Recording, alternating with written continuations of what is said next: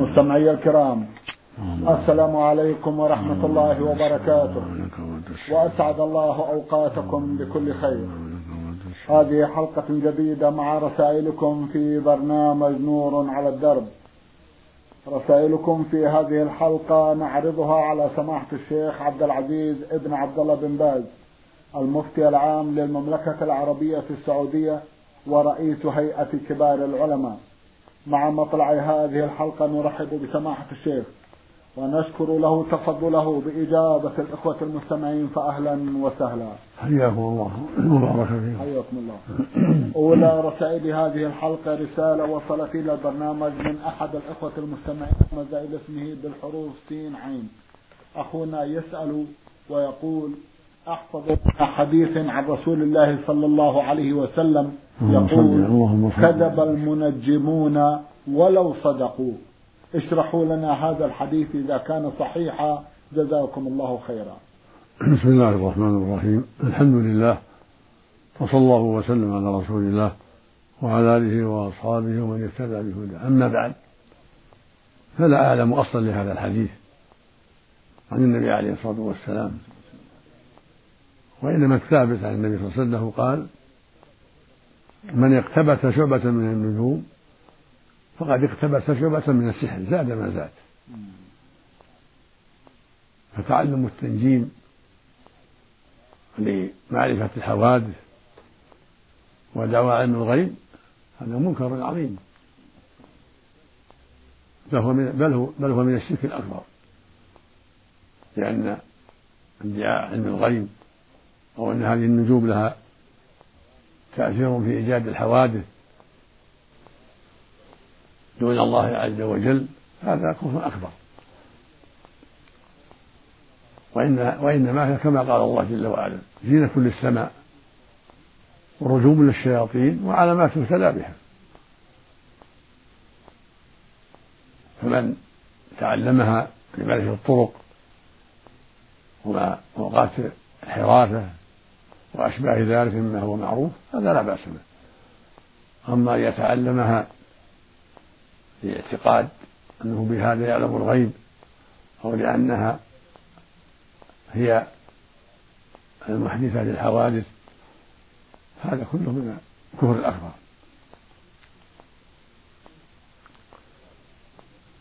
والواجب على المؤمن أن يتقيد بالأمر الشرعي. وأن يحذر ما نهى الله عنه.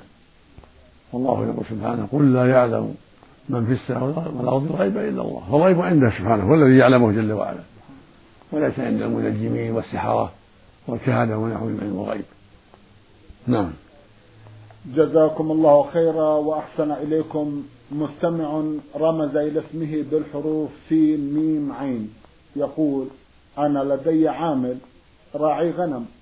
هل يجوز أن أعطيه زكاة المال من هذه الماشية. أفيدوني بارك الله فيكم.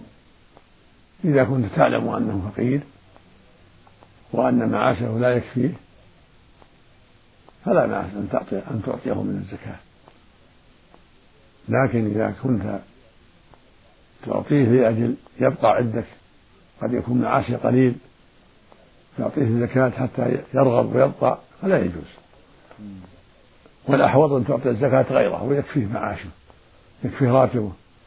لأني أخشى أن يكون أن تكون هذه العطية من أسباب من أجل بقائه لديك فتكون نوع نوعا من زيادة الأجرة. فالزكاة أعطيها الفقراء الذين ليس, ليس لك شبهة في إعطائهم. نعم. جزاكم الله خيرا وأحسن إليكم. مستمع يقول المستمع صاد عين أبو أنس يسأل سؤالين. في سؤاله الأول يقول إذا قمت الليل ووصلت إلى الوتر هل يجوز أن أستمع إلى القنوت المسجل على أحد الأشرطة لأحد الأئمة وأؤمن عليه وأنا في أثناء تأدية الوتر؟ وجهوني جزاكم الله خيرا. لك أن تقنت أنت. لا تسمع الشريط تقنت أنت. بما يسر الله بما تيسر من الدعوات ولو قليلة ويكفي والحمد والقنوت ليس بلازم. لو أثرت بدون قنوت لا بأس. وإن قعدت بكلمات قليلة اللهم اهدنا فيمن هديت. اللهم اهدني فيمن هديت. وعافني فيمن عافيت. وتولني فيمن توليت. وبارك لي فيما أعطيت. وقني شر ما قضيت. فإنك تقضي ولا يقضى ولا يقضى عليك. وإنه لا يذل من واليت ولا يعز من عليت تبارك ربنا وتعالى عليه كفى. وإن زدت اللهم إني أعوذ برضاك من سخطك ومن معافاتك من عقوبتك وأعوذ بك منك لا أحصي ثناء عليك. أنت كما أثنيت على نفسك. أو زدت غير ذلك فلا بأس بما يقول به إخوانك المسلمون. المقصود إذا دعوت بدعوات طيبة في القنوت مختصرة كفى. أما أن يعتمد على شريط مسجل أما لا ما ينبغي هذا. لا ينبغي. لا. جزاكم الله خيرا وأحسن إليكم. يسأل ويقول هل من السنة الدعاء بعد الصلاة والمسح على الوجه؟ لأنني أرى بعض الناس يفعلون ذلك. وما حكم هذا العمل بعد القنوت؟ جزاكم الله خيرا. ورد في مسح الوجه أحاديث فيها ضعف. حسنها جماعة من العلم منهم الحافظ بن حجر. قال إن طرقها يشد بعضها بعضا وأنها حسنة. فمسح فلا بأس. أما الأحاديث الصحيحة فليس فيها مسح. قد خطب النبي صلى الله عليه وسلم الجمعة واستسقى ولم يمسح. وكذلك استسقى في صلاة الاستسقاء ولم يمسح. ولم ينقل أنه مسح عليه الصلاة والسلام. فمن ترك فهو أفضل ومن مسح فلا حرج إن شاء الله. لأن الأحاديث مجموعها حسن كما قال الحافظ رحمه الله بن حجر. طيب. نعم. جزاكم الله خيرا. مستمع يقول سلمان أحمد سليمان يسأل ويقول حصلت علي نومة في منتصف النهار حتى فاتتني صلاة الظهر. هل من الممكن أن أصلي الظهر مع العصر؟ وهل أبدأ بصلاة الظهر أم أبدأ بصلاة العصر؟ جزاكم الله خيرا. وحدثوني أيضا عن الإقامة لكل من الفريضتين. جزاكم الله خيرا. من فاتته صلاة الظهر من أجل نوم أو نسيان أو غير ذلك ثم انتبه يبدأ بالظهر قبل العصر لأن الله رتبهما وفرض الظهر قبل العصر. فالواجب أن يبدأ بالظهر فيصليها ثم يصلي العصر. ويسن الإقامة لكل واحد يقيم لكل واحدة. أما الأذان فقد كفى أذان البلد الحمد لله.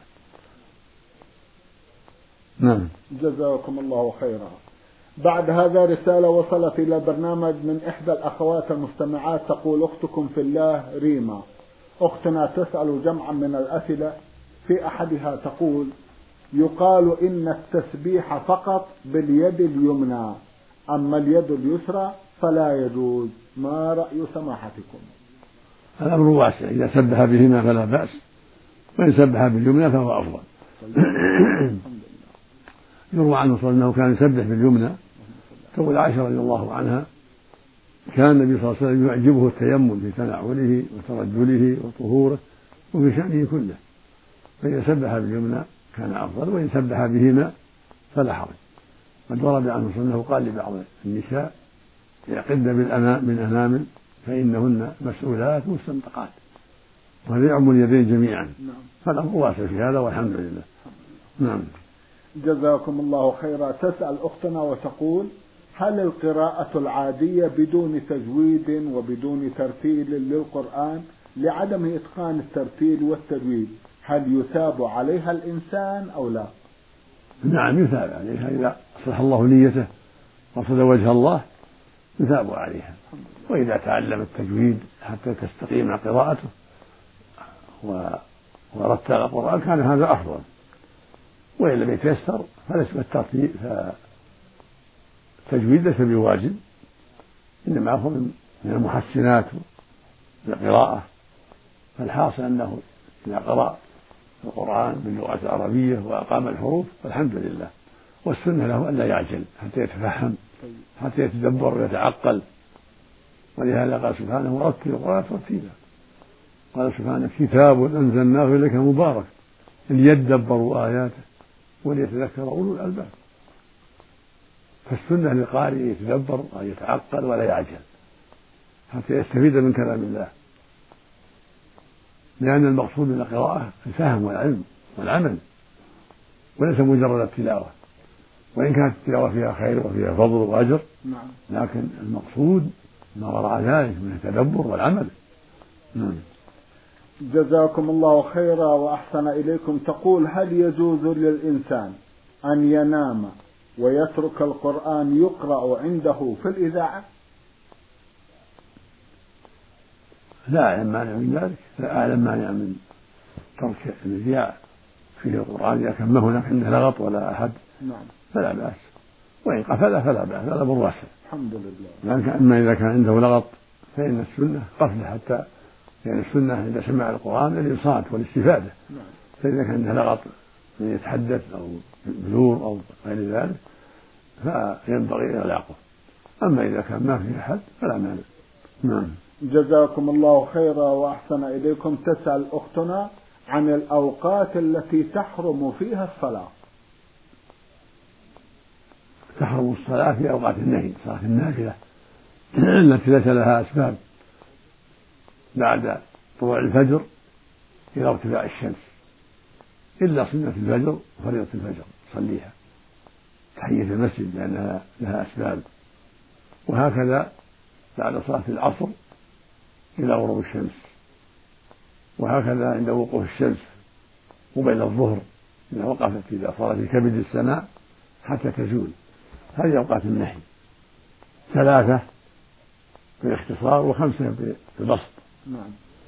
خمسة أولها طلوع الفجر إلى طلوع الشمس. الثاني بعد طلوعها إلى أن ترتفع. والثاني عند قيامها وسط السماء حتى تزول. وهو وقت قصير. والرابع بعد صلاة العصر إلى أن تصفر الشمس. والخامس إذا اصفرت حتى تغيب. كل هذه أوقات النهي لا يصلى فيها. تطوع إلا إذا كان له سبب من صلاة الكسوف نعم. تحية المسجد صلاة الطواف فلا بأس على الصحيح. جزاكم الله خيرا وأحسن إليكم. أخيرا تسأل سماحتكم وتقول أين توضع الأظافر بعد تقديمها؟ وهل يجوز رميها؟ في سلة المهملات؟ نعم إذا قلم أظافره يرميها في سلة المهملات لا حرج. الحمد لله. أو قص شاربه يرمي كذلك. الأمر واسع في هذا. أو قص عانته. كذلك. إذا رماها في قمامة فلا حرج. وإن دفنها فلا حرج. كله طيب. الحمد لله. رسالة بتوقيع أحد الأخوة المستمعين يقول أبو تركي يسأل ويقول تزوجت ابنة عمي. وابن عمي تزوج أختي بدون أن يدفع أي منا مهر سوى بعض نفقات الزواج. فهل ما فعلناه جائز؟ هذا فيه تفصيل. كان هذا العقد عن مشارطة. هذا يقال له نكاح الشغار ولا يجوز والعقد باطل. يجب تجديده يكون نكاح مشرط بينكم. زوجني وزوجك أما إذا خطب منكم خطبتم منه. ورضيت كل واحدة بالمهر الذي يعطاه تعطاه. من حلي ونقود فلا بأس ولا حرج في ذلك. هذه يكفي ولو قليل من المال. نعم نعم. إذا ترضوا عليه. طيب. أما إذا كان مشارطة زوجني وزوجك هذا نكاح الشرار نهى عنه النبي عليه الصلاة والسلام. نعم. جزاكم الله خيرا. يقول يوجد لدينا في الأسواق أناس يبتاعون ويشترون في السمن والعسل. وهذه البضاعة مغشوشة ويحلفون بالله أنها غير مغشوشة. فبماذا توجهونهم؟ الواجب على المؤمن الحذر من الغش في السمن وفي العسل وفي غيرهما. والواجب عليه أداء الأمانة والصدق. لقول النبي صلى الله عليه وسلم من غشنا فليس منا. والله يقول سبحانه إن الله يأمركم أن تؤدوا الأمانات إلى أهلها. ويقول سبحانه يا أيها الذين آمنوا لا تخونوا الله والرسول وتخونوا أماناتكم وأنتم تعلمون. ويقول جل وعلا في وصف المؤمنين والذين هم لأماناتهم وعهدهم راعون. فالواجب على من يتعاطى البيع والشراء أن يتقي الله وأن يتحرى الأمانة وأن يحذر الغش والخيانة في السمن وفي العسل وفي غيرهما. قد مر النبي صلى الله عليه وسلم على صفرة من طعام في السوق فأدخل يده فيها فنالت أصابعه بللا فقال ما هذا يا صاحب الطعام؟ فقال يا رسول الله أصابته السماء يعني مطر. نعم. قال له النبي صلى الله عليه وسلم ألا جعلته فوق الطعام؟ أفلا جعلته فوق الطعام خيره الناس؟ من غشنا فليس منه. فإذا كان يجعل الردي أسفل من الرطب أو من الفواكه أو من الحبوب ويجعل الطيب فوق حتى يرى الناس الطيب ويخفى عليهم الردي هذا من الغش. وهكذا إذا أدخل في السمن ما ليس منه أو في العسل ما ليس منه هذا من الغش. نعم. جزاكم الله خيرا وأحسن إليكم المستمع أحمد عبد الرحيم عمر من القاهرة في جمهورية مصر العربية بعث رسالة وضمنها جمعا من الأسئلة. في أحد أسئلته يقول في صلاة العصر لم يجلس الإمام للتشهد الأوسط. فنبهه المصلون بسبحان الله. فبعد أن قام للركعة الثالثة رجع وجلس للتشهد. وبعد التشهد الأخير سجد سجدتي سهو وسلم. فحصل بعض الخلافات في المسجد. البعض يقول صلاته صحيحة والآخر يقول غير صحيحة. لأنه رجع من فرض إلى سنة وقام بعض المصلين لإعادة الصلاة. فما رأي سماحتكم؟ ونرجو الإفادة عن حالات السهو ومتى يكون سجود السهو قبل التسليم ومتى يكون بعده جزاكم الله خيرا. إذا قام الإمام عن الشهد الأول ناسيا ثم نبه أو تنبه ورجع فلا حرج. وعلى المأمومين أن يرجعوا. ويجلسوا معه ويترك التشهد وعليه يصلي يسجد سجدتين للسهو قبل السلام. فقد فعل ذلك النبي صلى الله عليه وسلم فإنه قام عن الشهد الأول في بعض صلواته ثم سجد سجدتين قبل أن يسلم عليه الصلاة والسلام. لكن إذا كان هذا الإمام استوى قائما فالأفضل له عدم الرجوع. لكن لو رجع فلا حرج عليه. وعليه من يرجع معه وصلاته صحيحة وليس في هذا إعادة. أما إن شرع في القراءة فإنه لا يرجع يستمر ويسلم السهو بعد فراغه من التشهد والدعاء يسلم السهو قبل أن يسلم كما فعل النبي عليه الصلاة والسلام. فلو رجع جاهلا بالحكم ولو قد شرع في القراءة جاهلا بالحكم رجع كذلك صلاته صحيحة يعذر بالجهل وعليه يرجع معه فيتشهد ثم يقوم معه إذا قام. والأصل في هذه المسائل نعم. أن الواجب على المأمومين التأسي بالإمام والاقتداء به وعدم المخالفة إلا بيقين يعلمون أنه لا يجزي المتابعة. كالذي قام لخامسة وهم يعلمون أنها خامسة لا يقومون معه. أو قام لرابعة في المغرب وهم يعلمون أنها رابعة لا يقومون معه. أو قام لثالثة في الفجر أو في الجمعة وهم يعلمون أنها ثالثة لا يقومون. أما الذي لا يعلم فإنه يتابع إمامه. الذي لا يعلم يتابع إمامه. أما السجود السهو فإنه يكون قبل السلام هذا هو السنة. قبل السلام لأنه من الصلاة. إلا في حالتين. إحداهما إذا سلم عن نقص ركعة أو أكثر فإن فإنه يسجد بعد السلام. هذا هو الأفضل. يسجد بعد السلام.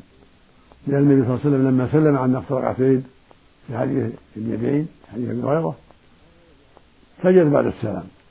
وهكذا في حديث عمران لما سلم عن نقص ركعة كمل صلاته وسجد بعد السلام. هذا هو الأفضل. وإن سجد قبل السلام أجزأ والحمد لله. الحال الثاني إذا بنى على غالب ظنه يتحرى الصواب ويجتهد وبنى على غالب ظنه فإنه يسجد بعد السلام. هذا هو الأفضل. في حديث مسعود رضي الله عنه الصحيحين أن النبي صلى الله عليه وسلم قال إذا شك أحدكم في الصلاة فليتحرى الصواب. فليتحرى فليتم عليه ثم يسلم ثم يسجد سجدتين. فجعل السجود بعد السلام. إذا كان الإمام بنى على غير أن يتحرى الصواب واجتهد وكمل. فإن يسجد سجدتين بعد السلام. أما البقية فتكون قبل السلام. هذا هو الأفضل. وفي أي حال سجد بعد السلام أو قبل السلام أجزى الأمر في هذا واسع. فلو صلى بعد السلام في سجود محله قبل السلام أجزى ولو سجد قبل السلام في سجود محله بعد السلام أجزى إنما هي أفضلية. فلا ينبغي التشريف في هذا. بل ينبغي التسامح. كما بين ذلك أهل العلم رحمة الله عليه حسب ما جاء في النصوص في سجوده عليه الصلاة والسلام. نعم. اللهم صل وسلم عليه. جزاكم الله خيرا وأحسن إليكم. يقول كان هناك صديق يمر بضائقة مالية فأراد أن يقترض بعض بعض المال من أحد الأصدقاء ولكن بعض الناس قالوا له لا تقترض منه لأن ماله حرام ولأنه يعمل في التماثيل القديمة. هل لا بد للإنسان إذا اقترض مالا من أخيه أن يسأله عن مصدره أو أن يسأل عن مصدره؟ وهل إذا كان يأتي عن طريق غير مشروع فهل على الإنسان إثم إذا اقترض؟ نرجو التوجيه. جزاكم الله خيرا. إذا كان يعلم أن اكتسابه حرام وأن ماله حرام لا يقترض منه. أما إذا كان لا يعلم فلا يلزمه السؤال. يقترض من أخيه والحمد والأصل السلامة. نعم. جزاكم الله خيرا. إذا دخلت مع أحد المصلين في جماعة ودخل الآخر معنا ثم دخل الآخر معنا نرجو من سماحة الشيخ الإفادة الصحيحة لما نفعله ولما يفعله الإمام في هذه الحالة. جزاكم الله خيرا. وكيف يتقدم؟ عاد. يقول إذا دخلت مع أحد المصلين في جماعة ودخل الآخر معنا ثم دخل آخر. فنرجو من سماحة الشيخ الإفادة الصحيحة لما يفعله الإمام والمصلون في هذه الحالة. إذا كان المصلي يصلي وحده ثم جاء إنسان وصف معه يجعله عن يمينه كما فعل النبي صلى الله عليه وسلم مع ابن عباس وغيره. فإن جاء ثاني يصير ثالث لهم أخرهم خلفه. صاروا خلفه. وهكذا لو جاء ثالث كله يكون خلفه. ولهذا لما جاء ابن عباس النبي يصلي في الليل وصف عن يساره جعله النبي عن يمينه. وهكذا ثبت من حديث أنس أنه صلى الله عليه وسلم زارهم وصلى في البيت وأقام أنس عن يمينه. وثبت عنه صلى الله عليه وسلم أنه كان يصلي وحده فجاء جابر وجبار من الأنصار فصفى معه فجعلهما خلفه عليه الصلاة والسلام. هذا هو السنة نعم. جزاكم الله خيرا. يقول دعوت أحد الأصدقاء للصلاة فقال لي عندما يهديني الله سأصلي. فدخلنا في مناقشة فقال إنك لا تهدي من أحببت ولكن الله يهدي من يشاء واستمرينا في جدال حول هذا الموضوع. ما هو توجيه سماحتكم لنا في مثل هذا الحال؟ جزاكم الله خيرا. الواجب على من دعي إلى أداء الواجب أن يقول سمعا وطاعة وأن يتقي الله ويبادر إلى الاستجابة ولا يقول إذا هداني الله. الله أمر بهذا وأرشدك إلى هذا. فقال حافظوا على الصلاة والصلاة الوسطى قال وأقيموا الصلاة. فالواجب عليك إذا دعاك أخوك إلى الصلاة أن تقول سمعا وطاعة وأن تبادر إلى الصلاة في المسجد مع إخوانك المسلمين. وهكذا إذا دعاك إلى أداء الزكاة أو صوم رمضان أو ترك الربا أو ترك شرب المسكر أو ما أشبه ذلك. لا تقول إن الله هداني لا قل سمعا وطاعة. جزاك الله خير. عليك الامتثال لأن الله أمرك بهذا. وأمره هو أن ينكر عليك ويعلمك. قال الله سبحانه والمؤمنون والمؤمنات بعضهم أولياء بعض. يأمر بالمعروف وينهون عن المنكر. وذم الله من استكبر. فقال جل وعلا فأما لمن استكبر عن الحق وإذا قيل له اتق الله أخذته العزة بالإثم فحسبه جهنم ولا بئس بها نسأل الله له الواجب عليك إذا قال لك أخوك صل أو دع صفة الأسرار أو دع الربا أو دع الفواحش أو أد الزكاة أو ما أشبه ذلك. أن تقول جزاك الله خير إن شاء الله. أسأل الله أن يعينني. أسأل الله أن يهديني. جزاك الله خيرا. أثابك الله. تشكره. تدعونه. وتبادر إلى الحق. نعم. جزاكم الله خيرا وأحسن إليكم. من تشاد رسالة بعث بها مستمع يقول المرسل طاهر موسى. الأخ طاهر يسأل ويقول هناك إمام يؤمنا بالصلاة. وهو يقول إن الله لا فوق ولا تحت وأنه في كل مكان فهل يجوز أن نصلي خلف هذا الإمام؟ هذا مبتدع ضال لا يصلى خلفه. من قال إن الله لا فوق ولا تحت فهو كافر. الله فوق. يقول جل وعلا الرحمن على العرش استوى.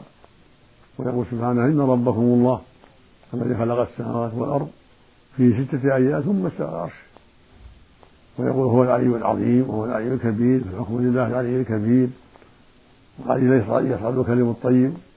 والعمل يرفعه قال تعرج الملائكة والروح إليه في آيات كثيرة.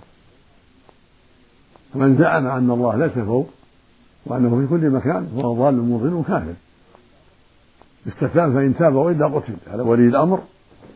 فليستتيبه لدى المحكمة فإن تاب وإلا قتل. نسأل الله العافية. اللهم آمين.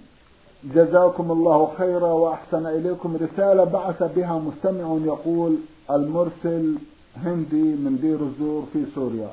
يقول أنا مصاب في يدي اليمنى وعند الوضوء لصلاة الفجر أشعر بألم من الماء البارد. فهل يجوز لي التيمم أو كيف توجهونني؟ جزاكم الله خيرا. آمين. يقول أنا مصاب في يدي اليمنى. وعندما أقوم للوضوء لصلاة الفجر أشعر بألم شديد من الماء البارد. فهل أتيمم؟ أم بماذا توجهونني جزاكم الله خيرا. عليك أن تسخن الماء حتى يكون دافئا سخنه والحمد لله. أو تأمر من يسخنه لك حتى تستعمل ماء دافيا لا يؤذيك. ولا يجوز لك التيمم بارك الله فيك. بل عليك أن تدفع تدفع الماء وتستعمل الماء. نعم. جزاكم الله خيرا وأحسن إليكم. من ليبيا رسالة بتوقيع إحدى الأخوات المستمعات تقول المرسلة فائزة أحمد. الأخت فائزة تسأل وتقول أمي لا تعرف القراءة ولا تحفظ شيئا من القرآن الكريم وأنا حاولت تعليمها شيئا من القرآن لكنها تنسى فما هو توجيهكم؟ توجيهي لك أن تجتهدي في تعليمها وإرشادها حتى تتعلم. إن شاء الله ويكون لك مثل أجرها. فإن لم يتيسر ذلك صحت صلاتها والحمد لله. فاتقوا الله ما استطعتم. وإذا تيسر تعليمها بدل القراءة سبحان الله والحمد لله ولا إله إلا الله والله أكبر ولا حول ولا قوة إلا بالله. كفى ذلك عند العجز عن تعلم الفاتحة. ولكن اجتهدي أنت ومن عندك من الأخوات طيبات في تعليمها وإرشادها لعلها تستفيد ويكون لكم يكون لكن مثل أجرها. نعم. جزاكم الله خيرا. هل يجوز لنا تعزية أهل الميت إذا كان الميت توفي عن طريق الانتحار؟ نعم يعزوا ويجعله في المغفرة إذا مات وهو مسلم إذا كان مسلما فانتحاره لا يخرجه من دائرة الإسلام. كبيرة من الكبائر. ويدعى له بالعفو والمغفرة. ويصلى عليه. لكن لا يصلي عليه. يعني السلطان أو الأمير أو العالم من باب التعزير له ولأمثاله. صلي عليه بعض الناس لأنه مسلم ليس بكافر. المنتحر مسلم أتى كبيرة عظيمة. فيصلى عليه ويدعى له بالعفو والمغفرة. ويصدق عنه. نسأل الله العافية والسلامة. نعم. اللهم آمين. جزاكم الله خيرا وأحسن إليكم. سماحة الشيخ في ختام هذا اللقاء أتوجه لكم بالشكر الجزيل بعد شكر الله سبحانه وتعالى على تفضلكم بإجابة الإخوة المستمعين وآمل أن يتجدد اللقاء وأنتم على خير. نرجو ذلك. مستمعي الكرام كان لقاؤنا في هذه الحلقة مع سماحة الشيخ عبد العزيز ابن عبد الله بن باز. المفتي العام للمملكة العربية السعودية ورئيس هيئة كبار العلماء. شكرا لسماحة الشيخ. وأنتم يا مستمعي الكرام شكرا لحسن متابعتكم. ونحن نرحب برسائلكم على عنوان البرنامج. المملكة العربية السعودية الرياض الإذاعة برنامج نور على الدرب. مرة أخرى شكرا لكم مستمعي الكرام وإلى الملتقى. وسلام الله عليكم ورحمته وبركاته.